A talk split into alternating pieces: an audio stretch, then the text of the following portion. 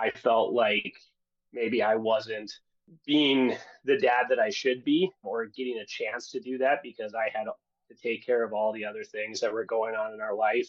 And Megan was feeling like, hey, I want to leave. I want to go home and see the dog, and I don't want to be here 24/7. And so we had to find that balance. Hello, you're listening to The Rare Life. I'm your host, Madeline Cheney, and today we have a very special conversation with three dads of medically complex children, all about their experiences, how they've processed things, and advice for other dads in the community.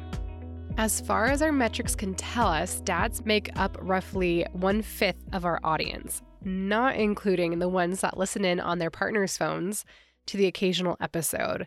And I know that that is happening.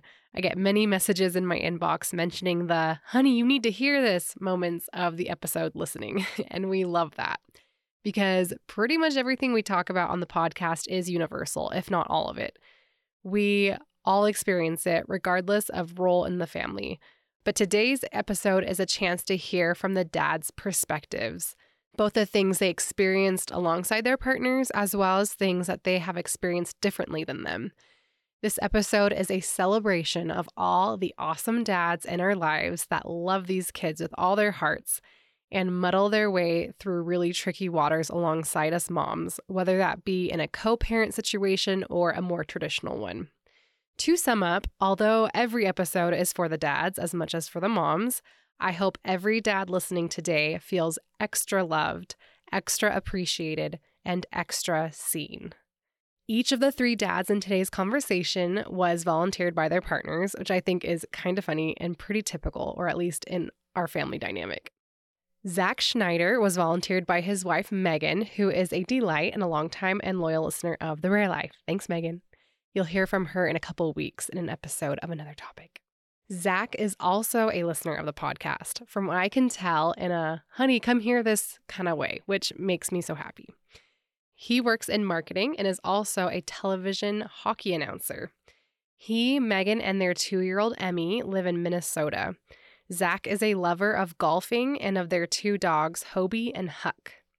Also joining us in today's conversation is Derek Dizney, volunteered by his partner and past guest of The Rare Life, Haley, who was in episode 117 about traumaversaries. Derek works as a procurement manager for a state agency. He and Haley live in Salem, Oregon with his 3 kiddos, including their 3.5-year-old daughter, Juniper, who you'll hear lots about. He is a lover of being outdoors and of his Melly sweatshirt, which apparently has a cult following, and now I'm wondering if I need one, so thanks a lot, Derek. The third dad today who was volunteered by his partner is Juston, my husband. Unlike me, he has a reputation for not talking just for the sake of talking, and when he does have something to say, people listen, and I love that about him. He's also a very private person, so his agreeing to join this conversation was an act of true love. Thanks, Jay. Juston does a lot of tech behind the scenes for The Rare Life, including the website and releasing episodes, which we are all very grateful for. For his day job, he is a software engineer. He lives with me and our 2 kiddos, Wendy and Kimball, here in Utah. He is a lover of disc golfing and of chocolate cream pies.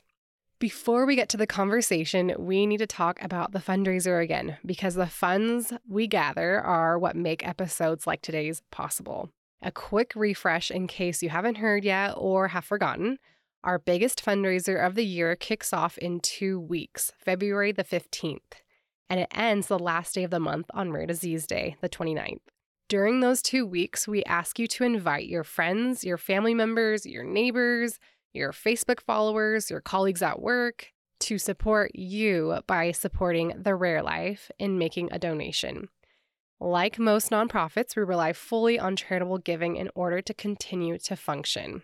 And as a side note, each of our episodes take an average of 20 hours from conception to promotion. It's a lot more than most people know. If each of our beloved listeners, you, receive just $25 in donations made in your honor, we will be funded for the rest of the year.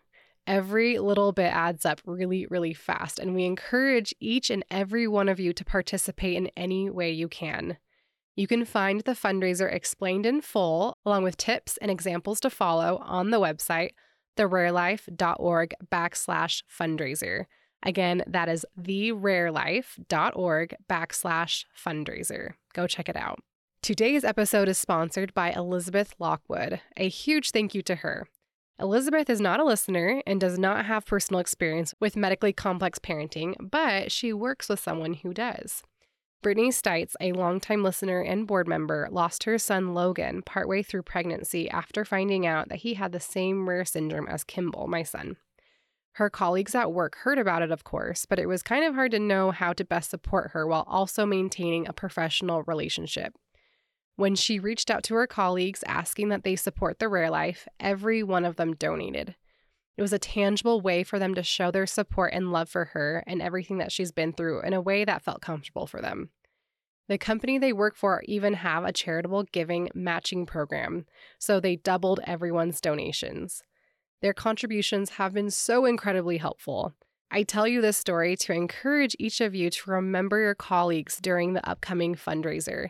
You never know who would be thrilled to show up for you in this way. And don't forget to find out if your company does a matching program to make the donation go even further in helping The Rare Life continue supporting you.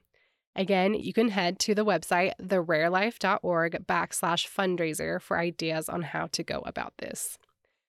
Okay, sorry for that extra long intro. Without further ado, let's dig into this awesome episode.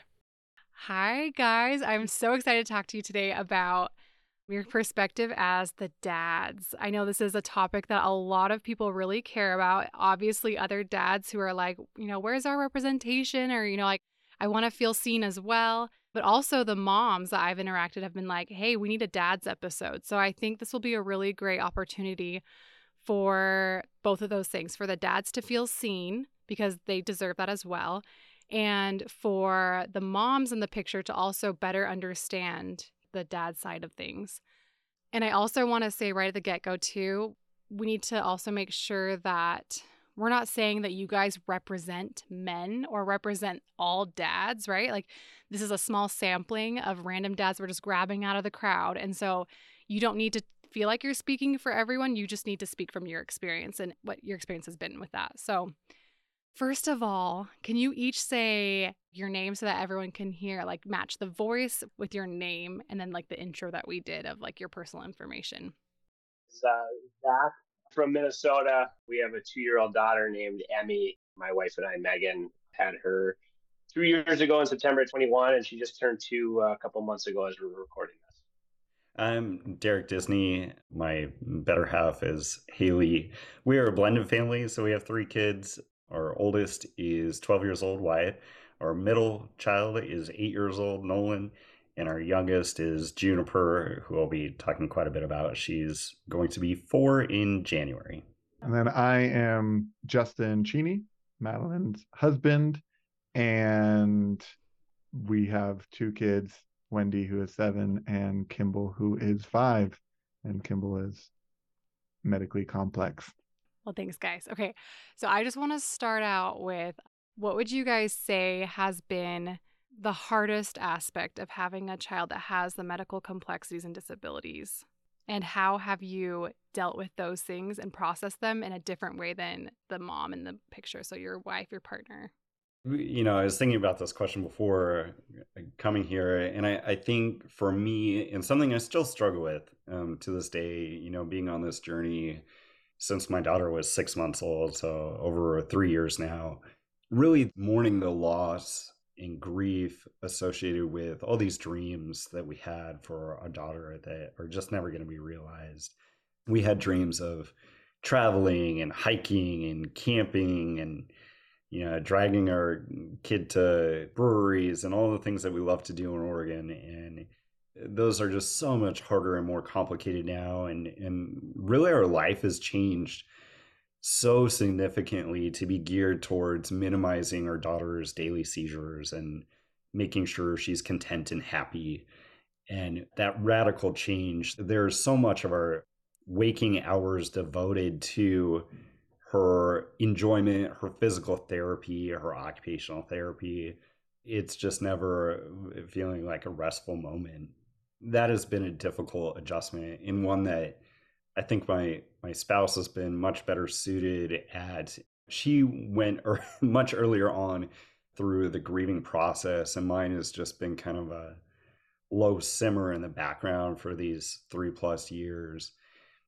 Hers was more, she suffered through it. She figured out some ways to pivot that energy and that emotion into positive things.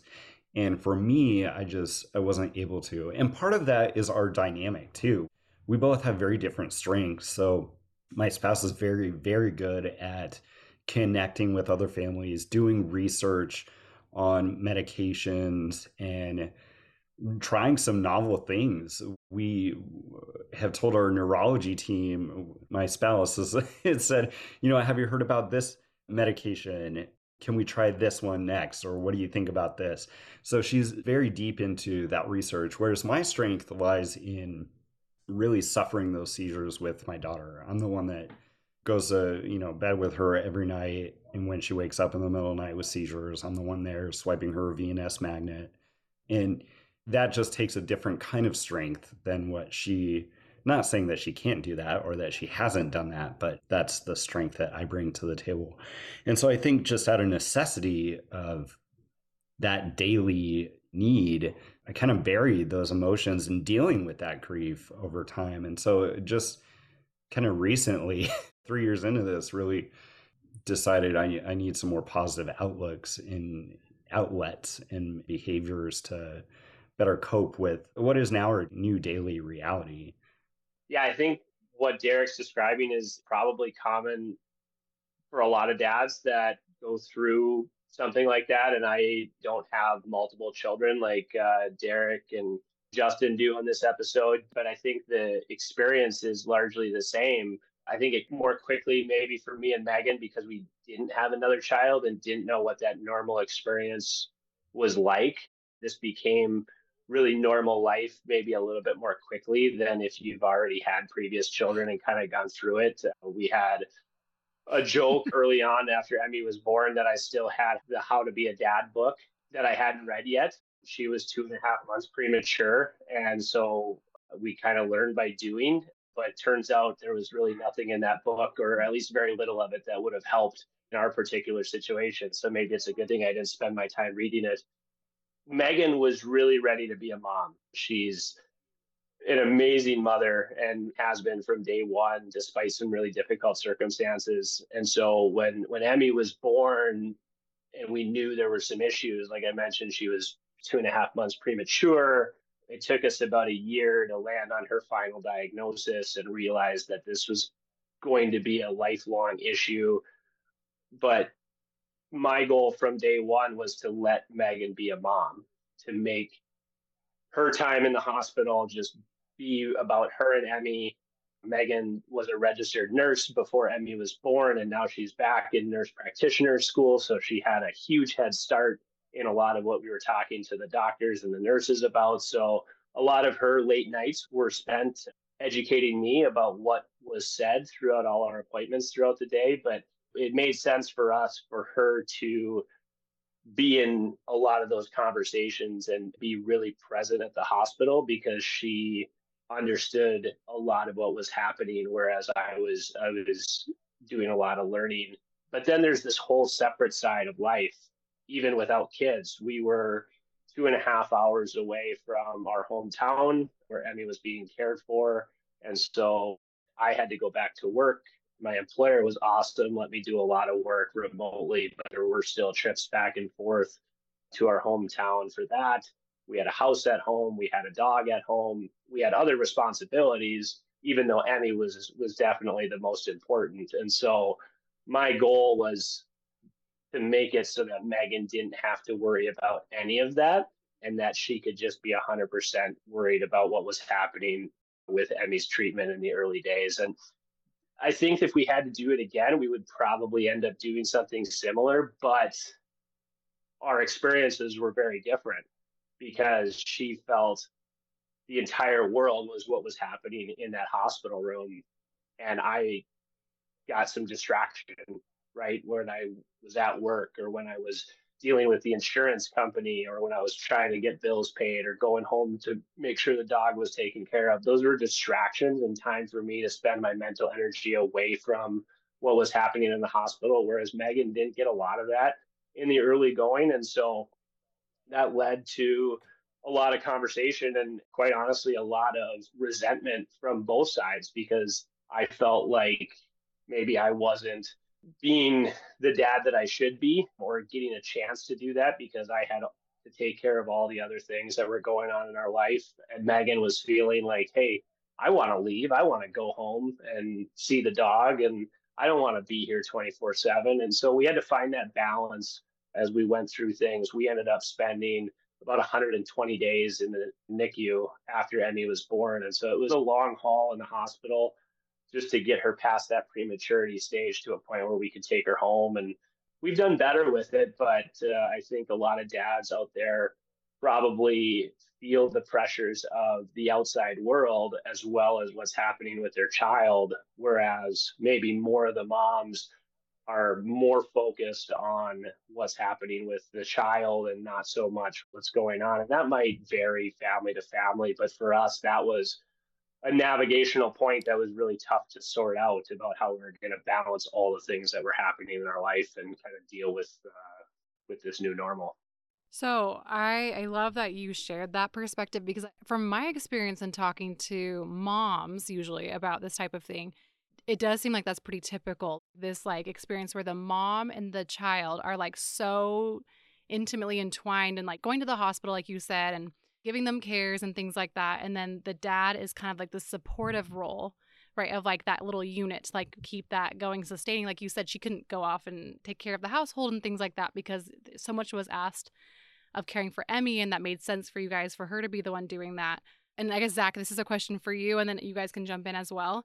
But you kind of mentioned that you had a little bit of resentment of like, where's my role as the dad, right? Like this relationship of not just supporting this unit of like mom and child, but like my relationship with Emmy personally. What was that processing like? Like, when did you feel like you were able to really connect with her?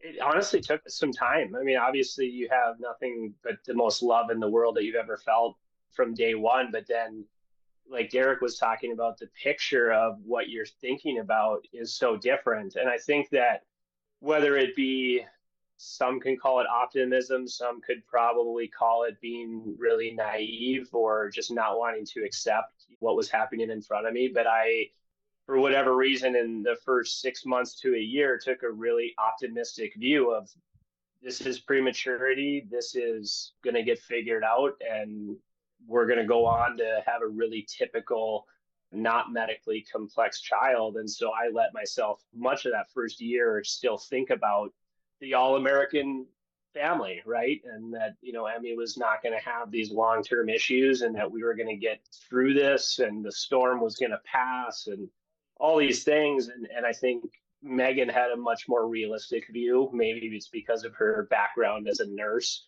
about what our future was going to look like. And so I think it took some time for me to really fit myself into what our family was becoming. Honestly, I listened to one of your episodes, I forget her name, but the mom was talking about the concept of radical acceptance in that episode. And that honestly really helped me get closer to that at that time, because it was a matter of accepting what was happening in front of us, and the fact that we spent so much time in the hospital. And then when we went home with Emmy for the first time, it was just an extension of the hospital. And so I think for dads like me, it might take some time to figure out how you can fit yourself into that family structure, where you're not going to be chasing Emmy around the yard, and you're not going to be wrestling with her on the bed. And it's all these things that you think about when you're pregnant, especially for the first time, of this is what it's going to be like to be a dad. And then all of a sudden, like Derek was talking about, it's kind of taken away from you and changed to where you have to be a different kind of dad. And I think for me, it took some time to understand that. And thankfully, you know, I've got a really amazing wife who gave me the time and the space to figure that out. Now, like I said, Emmy's 2, and we built a really normal feeling life for ourselves. It's different than some of our friends who have kids of around the same age, but this is just who we are now. And it just took a little bit longer, I think, to get me to a point where I could be that functioning, contributing member and not just be, you know, on the outside looking in almost, which is what it felt like. Megan assured me that that's not what it was in the opening months, but that's honestly what it felt like to me, is that I was just observing my family and not really getting a chance to really make the kind of impact or the kind of impression that I wanted to, you know, as a first-time dad. And I think that's just part of the grieving process. And once you get past it, then you can really start to figure out how you fit into that family structure. I think it's also partially, maybe it's because it's more common for men, or maybe it's the role of, in our family, I was the provider at the time. Maddie was just taking care of our daughter, Wendy, in our home and other things, so she didn't have a job. So we got the diagnosis for Kimball before he was born. And so by the time he was actually born, I feel like Maddie was so emotionally invested that I felt like almost we had to specialize, where it was like, okay, she's got it covered emotionally. Like, she's making sure that he's okay and like really focusing on like, is Kimball taken care of? And I almost felt like, okay, well, I guess my role is going to be more about like things like, okay, we got to make sure that insurance is working here. We got to make sure that like, okay, yeah, we've got rides up to the hospital. We've got this taken care of and parents here. And I just felt like almost like we were specializing, and she had the strong suit of the emotional, like focusing on people. And I was like, okay, then I'm going to take on the things. And so I feel like by the time he was born, I had already kind of slipped into that role. And because Maddie's, our emotions in general were kind of all over the place trying to figure out what was going on. Although he had his diagnosis beforehand, we didn't know all the implications of what that would mean. And some of the, I guess, conditions of, we still didn't get diagnosed till after. So I felt like our emotions were in swing, but because her emotions were in swing so much, dealing with all these like changes of, oh no, he's actually hard of hearing and he has a visual impairment and this and that. But I felt like I almost took my emotions out to try and add stability to like, okay, well, like adding my emotions isn't going to help the situation. And so like almost felt like a defensive situation of like, okay, well, like I'll get to mine when we have time. But for now, it's like, I just need to help stabilize as much as I can. And for a time, I felt like it was a, am I a monster? Am I like hiding my feelings? But like looking back, I think it was more of, no, I was trying to be strategic, maybe without even thinking about it, of how do I help stabilize my family in this uncertain time? It's interesting that you say that, because my spouse, especially early on when we were coping with this, she would have days where she would just have to be in bed all day and cry. And that was what she needed. And I would call it puddle mode. I'd be like, you know, if you need a puddle mode day, like go take a puddle mode day and I'll handle the other things. I just never quite needed a puddle day in the same way that she did. But we did appreciate and recognize we both couldn't take that puddle day at the same time. So I think whether it's explicitly or just kind of unconsciously sorted out, you just, if you have a good relationship as a foundation, you find a way to sort out who's going to be in a puddle that day. One of the best things is when you do have some of those early defined roles, and even as you get later on, but especially in the early days, is when you're forced to switch roles. And that's honestly when I started to feel most like a dad in the early going, of most like, okay, I'm here and I'm in it and I can do it. And I've got this connection with my daughter, was when we finally convinced Megan. It took a couple weeks after Emmy was born to tell her, go have an overnight trip at home, go see the dogs, go see your parents, you know, leave this to us. We got this. And that happened more and more because we were there for so long.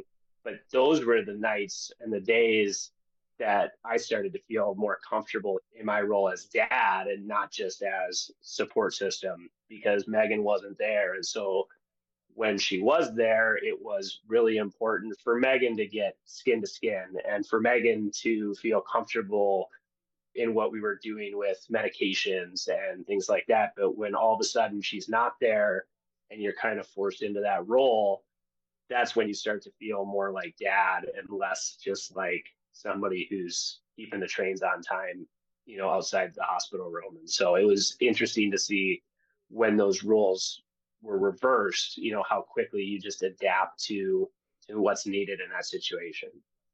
And I think that's so important because I know as like moms, like a lot of us have to let go of this sense of control, right? Or like, okay, I'm going to trust that like, you know, Zach can handle it. Like Zach can take care of Emmy.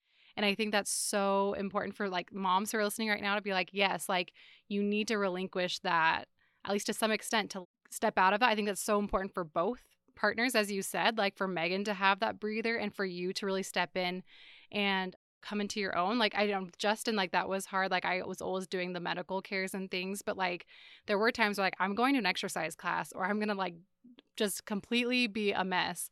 And so him taking over both the kids, you know, by himself while I was gone, even though it was just an hour at a time, those little like steps of like handing over some of those roles and those responsibilities is so healthy for everyone involved. And so when Juniper was initially diagnosed and then not too much later after that, a couple months down the road into a couple different treatments, we were in and out of the hospital a lot and spent significant time. And Juniper has had 2 brain surgeries. First was a resection. The second was an anatomical hemispherectomy, or removal of the remaining right hemisphere that hadn't been taken in the first surgery. Haley would, of course, know the right terminology for that. I called it anatomical hemispherectomy. I know that's not right, but I... In any event, so we spent significant time there. It's not just playing with your child pre-surgery and entertaining them for, you know, a week stretch at a time while they have EEG leads taped to their head, right? That is its own personal hell in and of itself. But post-surgery for us was very difficult as well. And we, especially for the second surgery, Haley and I determined that Haley would spend the week pre-surgery entertaining her because that's one of her strengths. And then I would spend the week post-surgery with Juniper in recovery. And that's because when we were at UCLA, the COVID policy was you couldn't have 2 parents at the same time. So it wasn't that we didn't both want to be there. It was that the hospital prohibited it. So we had to kind of divide and conquer and cater to our strengths. And it was really interesting. You mentioned like the kind of moms feel this individual pressure and a need to kind of let go of that. Haley received many, many messages from people she didn't even really know through social media saying, how could you, I don't want to say abandon your child, but more or less like putting pressure on her, like a child needs their mother when they're recovering. And she's like, no, my husband's got this. Like he's better equipped in this scenario to handle. She had some really ugly complications with her first surgery, and we were worried that that was going to happen again. And so like she was having buccal seizures and had to have high load rescue meds and emergency CT scans and projectile vomiting and almost, you know, choked on her vomit. And, you know, I jumped into action. And so that's why we decided I would be the one to be there post-surgery in case that happened again. And it's just, I wish mothers would appreciate and recognize the value of their spouse. It doesn't have to be all about this perception. You got to do what's best for your relationship and for your child. It's not just what society thinks our roles should be. Yeah, you really should throw the term mom and dad out the window when you're talking about stuff like that. I know it's easy to throw that around, but it really should just be whoever the primary caretaker is, and then whoever isn't in that role in the relationship, because it could be dads who are there from day one and are more ready to be dads than the moms are. That situation exists. The moms could be the one going back to work. It just so happens that in our situation, it's a more traditional gender split, but it's not always like that for sure. Yeah, thanks for pointing that out. That's really important to acknowledge. Well, I have a question too. I've been so curious about this. I think I've brought it up like even in episodes, but I'm interviewing a mom. So I'm like, okay, well, I want to ask a dad this. And Derek, this may not be as pertinent to your situation just because it sounds like you got your diagnosis a little bit later with Juniper.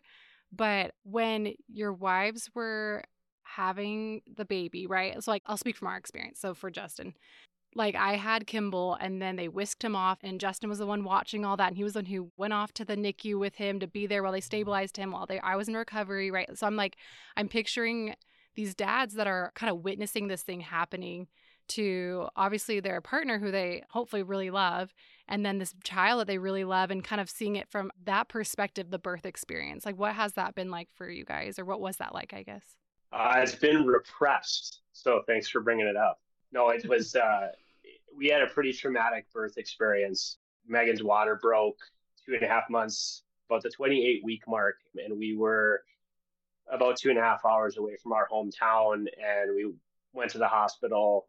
They told us that they were going to try and keep her pregnant until 32 weeks to let Emmy's lungs develop to the proper size and strength.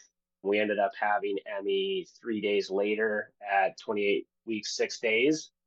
So already things weren't going according to plan, and they went further away from the plan when they rushed Megan to the OR at about 4 a.m. and did an emergency C-section. So for 3 or 4 days, we were in the hospital, and the plan was, when baby comes, I'll get to go with her.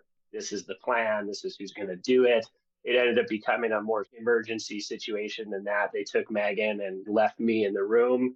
We've argued for 2 years about who had it worse. I think certainly mom had it worse in that situation, but being the one who's awake and not knowing what they're doing, why they're doing it, what the outcome is going to be. At this point, we still hadn't even received the diagnosis of long-term medical complexities. We were just worried about prematurity.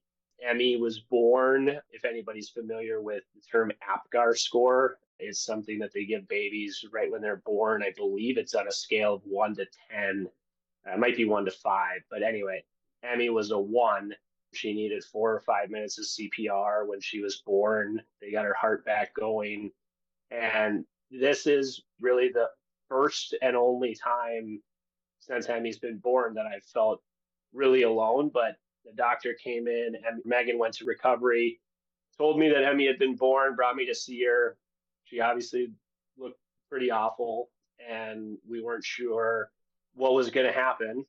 And that was my first experience going through medical fatherhood without Megan by my side to guide me through. The doctor, at the end of explaining kind of what had happened, asked me if I had any questions, and I think all I could do was stare at him, because I think any first-time dad has questions. Certainly, if it happens like that, you've got more questions. And so then they brought Emmy into the NICU, got her situated. Megan woke up, and we had to tell her kind of what had happened and what the situation was. And less than 24 hours later, Emmy coded when they tried to extubate her. So it was a really rough first 24 to 48 hours for us. And things have certainly gotten better since then, but it was a really traumatic welcome to parenthood for us. And I think that only contributed to the early grieving process for both of us, when it was a pretty big shock to the system that this wasn't going to be what we expected. And at that time, you're just in it, and you have no other choice but to get up the next day and go back and try to get through it and do the best that you can. And so honestly, we have maybe a different perspective because of that. You know, the first 2 to 3 weeks of Emmy's life really felt like life or death. And we had had a miscarriage in our first try at pregnancy before Emmy. So the fact that she just turned two, the fact that she's doing better, maybe not perfect or without medical issues, but to us, this is great. You know, we have a much different perspective on her issues because we feel like we have a handle on them. We feel like we have a path to help her forward. We've reached that point of radical acceptance with Emmy's life, and we can now devote our time and energy to making it the best life that she can live. We talked a lot in the early going to doctors who mentioned, we can't tell you what Emmy's going to be like when she grows up. We can only tell you that you can help maximize her potential. We want her to reach whatever her potential is. We want her to reach it. And that felt like a really frustrating answer in the first month, because you're like, come on, give me some idea of what it's going to be like. Is it going to be like we thought, or is it going to be way different? And 2 years removed from that, you realize that that's all you can do is help them reach the potential that they have, maximize what they can do in this life, and do your best to help them live a meaningful life, no matter what their issues are, no matter what their can or can'ts are. But that takes time. I mean, it was really frustrating in the opening months because we didn't have answers, and we still don't have answers about what that potential is. But we've come to accept that Emmy will show us where the finish line to this is. We don't know it yet. She doesn't know it yet, but we're comfortable not knowing, and we're just along for the ride, which is kind of a fun place to be for us. So we're looking forward to what comes next. Yeah, it was interesting. So in general, with us, I am not familiar with the medical world. Like, no one in my family was a doctor or a nurse. We didn't go to the hospital much growing up. So being in the NICU, having to make decisions, talking to doctors and nurses, not knowing if what we were experiencing was normal, or if, like, is that something I should be, like, talking to someone about, or, like, there are just so many things going on. I'm already indecisive. I don't know the medical world. For me, it was so frustrating and, like, unknown to me, and I felt so uncomfortable in the situation that I also, for us, I was like, I love my wife and my family, but, like, I feel so unable to do anything in this situation. I feel like I almost, like, not like shut down, but was like, there's only so much I can do. I can try and be there for my wife, but, like, the doctor comes around and asks us decisions or tries to update us on, like, oh yeah, this blew out, or the pick line didn't work, or this or that. And I'm just like, okay, like, do what you need. I don't know. I feel like in some areas, like, we'd have, like, other people in the NICU, and I'm like, wow, they seem like they know what's going on, and maybe they were just there longer. I'm not sure what, but I was like, I just felt so out of my realm that for me, even though we had a heads up before he was born that he was going to have issues, I was very much out of my realm, felt very uncomfortable in the whole situation that we had. And it was pretty disorienting for me, both because we already had a child and I had some expectation of, like, how this would go. And for Wendy, when she was born, we were living with family. Now we were living in a state and not living within 45 minutes of any family. So we're in a different state at this point. And it was just so, I felt frustrated because I thought I was a good dad. And I'm not saying I'm not a good dad. I think I'm still a great dad. But, like, I felt like I wasn't that great of a dad because of how I responded in that situation, because I felt, like, so out of control of what was going on that, like, just talking to the dads out there and you guys, like, yeah, you're not a bad dad, just because, like, it's really hard to handle this life, and, like, you're not an expert, and none of us are in this realm. So yeah, for sure. We had a very different initial experience than you guys. We had a very normal pregnancy, very normal birth, and normal really first 6 months besides the start of COVID. And then, you know, she started manifesting head drops, and then it got more frequent. I mean, it started like once every couple weeks, and then started progressing to more and more frequent, more of the typical quintessential jackknife pose for infantile spasms. And it was very frustrating that the first 4 doctors, including 2 emergency room doctors that we saw, said, yeah, we think it's neurological, but it's not an emergency. Meet with your regular pediatrician. And as we're in the emergency room, I was Googling, like, the motion, the head drop jackknife pose, uncovered, you know, all these links about infantile spasms, and thank God some information about how it is a medical emergency and to go to a children's hospital as soon as possible. And so that's what we did. And that's where we got our diagnosis and initial rounds of treatment. And our doctors were saying, you know, she our daughter Juniper presents so well, and they can't find really evidence of what is causing it. And so they thought she would respond quickly to the first treatment. I remember asking, you know, it's funny what you latch onto at the beginning, right? I was so naive. And I think Haley had a better idea at the outset how big of a nuclear bomb this was.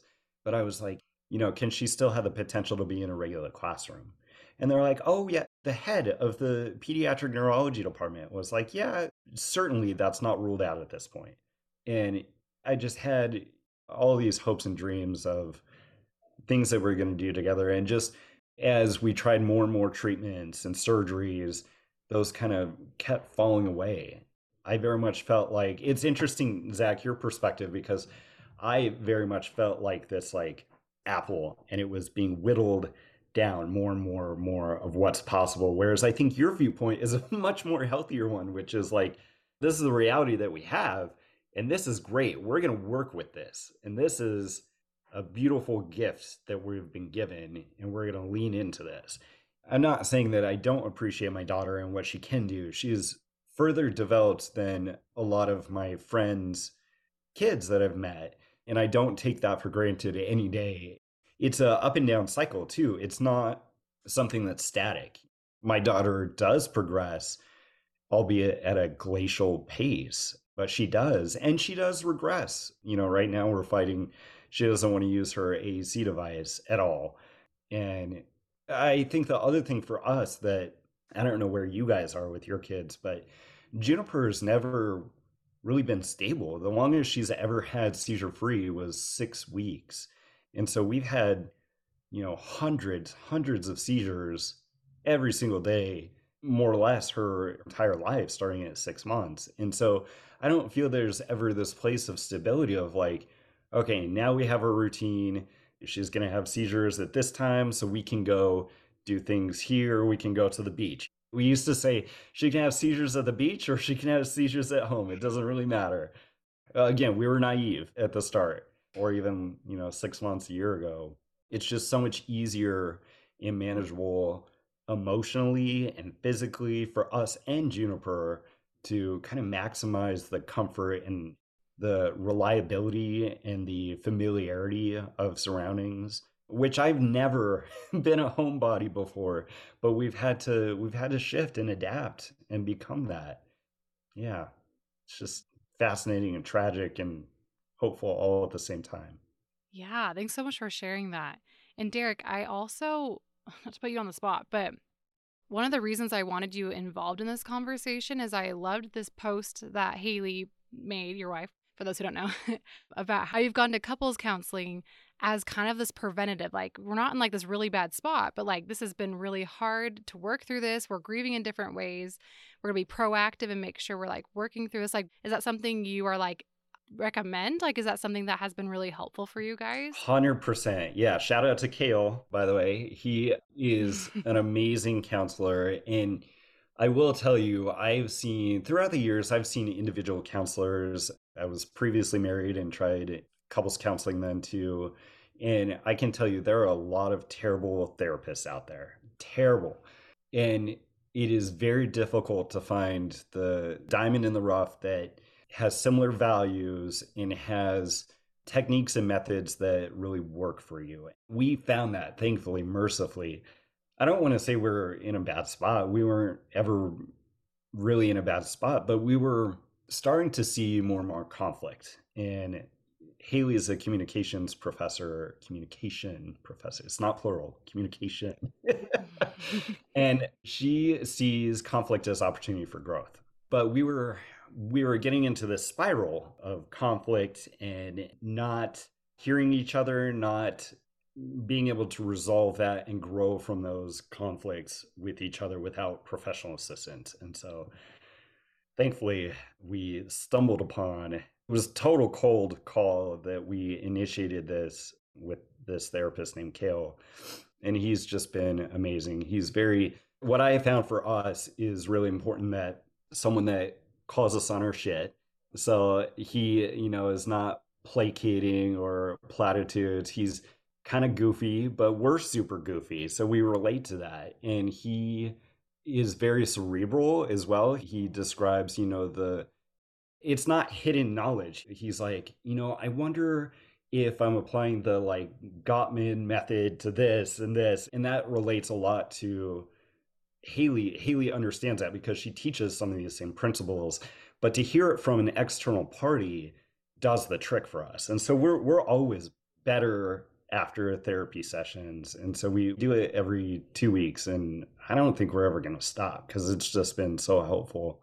And unfortunately, statistically, no matter how solid your relationship is, parents of medical complex kids have like 75% or some horrifying statistic for not staying together long term. And that's really sad. And I think it's so important to be proactive about that rather than reactive, because when you're reactive, some damage has already been done.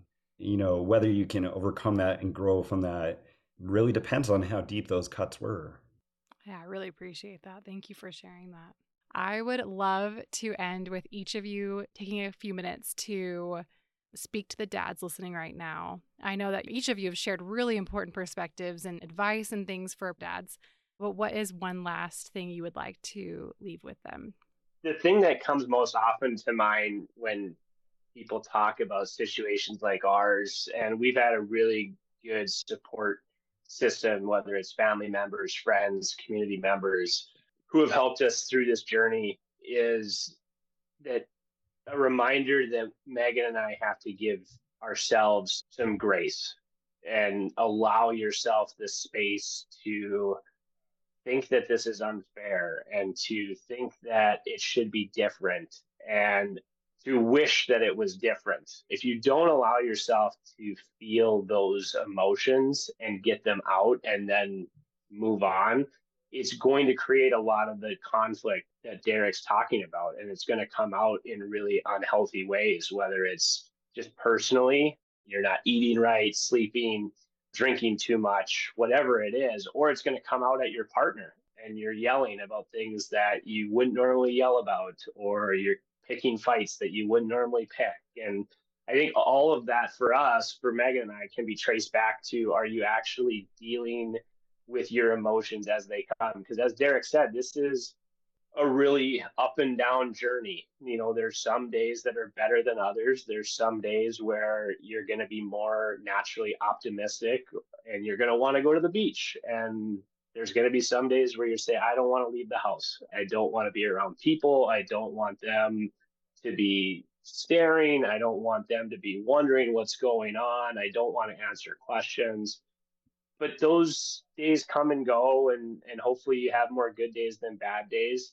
And it gets easier with time as you get more settled into your new situation. But I think the weird thing about being a medically complex family is that you live in a really weird dichotomy of emotions where you would do anything to take away what your child is dealing with and to just make them a really typical kid and your family really typical and the thing that we think about when we think about families. But at the same time, at least for Megan and I, we don't want to take away who Emmy is. We don't want to take away the things that she's taught us about life and about ourselves. And most of all, we don't want her to grow up thinking that there's something wrong with her that needs to be fixed.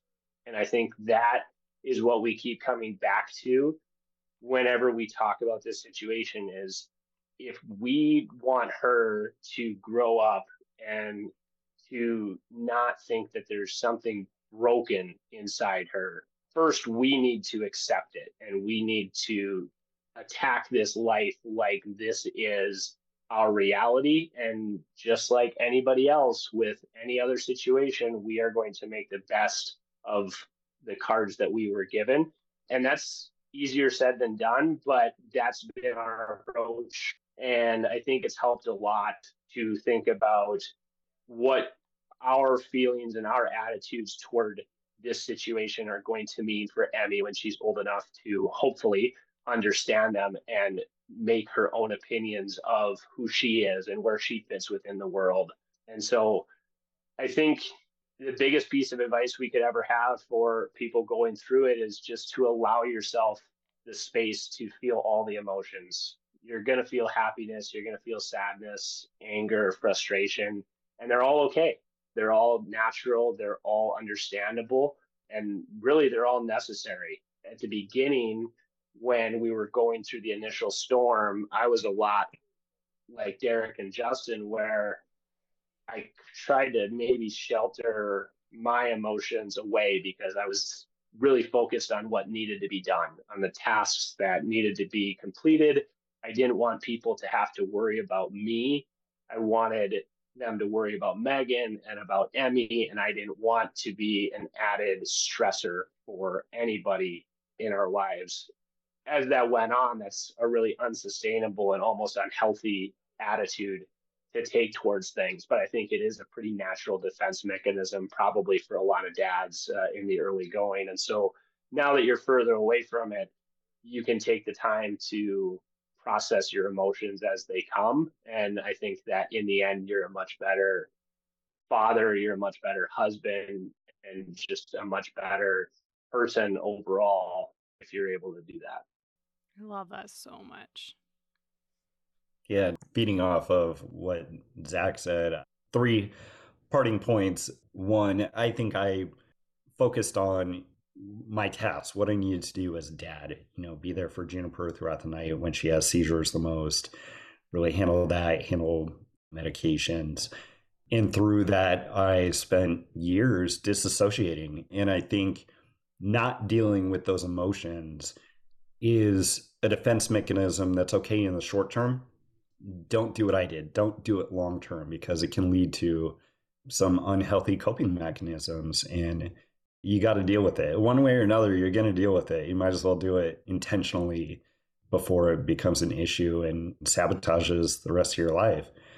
The other thing I would encourage other dads to do is form a tribe, form a community. I am so lucky and fortunate that really through Haley, met some other dads, Mark, James, and Bud, that I talk to on a daily basis. We have a text message chain that we provide each other entertainment and commiserate, and we talk about, you know, problems that we all face as husbands and fathers, and, you know, how we can relate. Like, as my child gets bigger, how are we going to get the wheelchair in and out of our Toyota Sienna? Like, you know, it's physically heavy, and my daughter is heavy, and my spouse can't do it. Like, what are we going to do? And so we brainstorm, but that support system is critical. And I hope you all find your respective Mark, James, and Buds out there in the world, because they were a game changer for me to find those guys.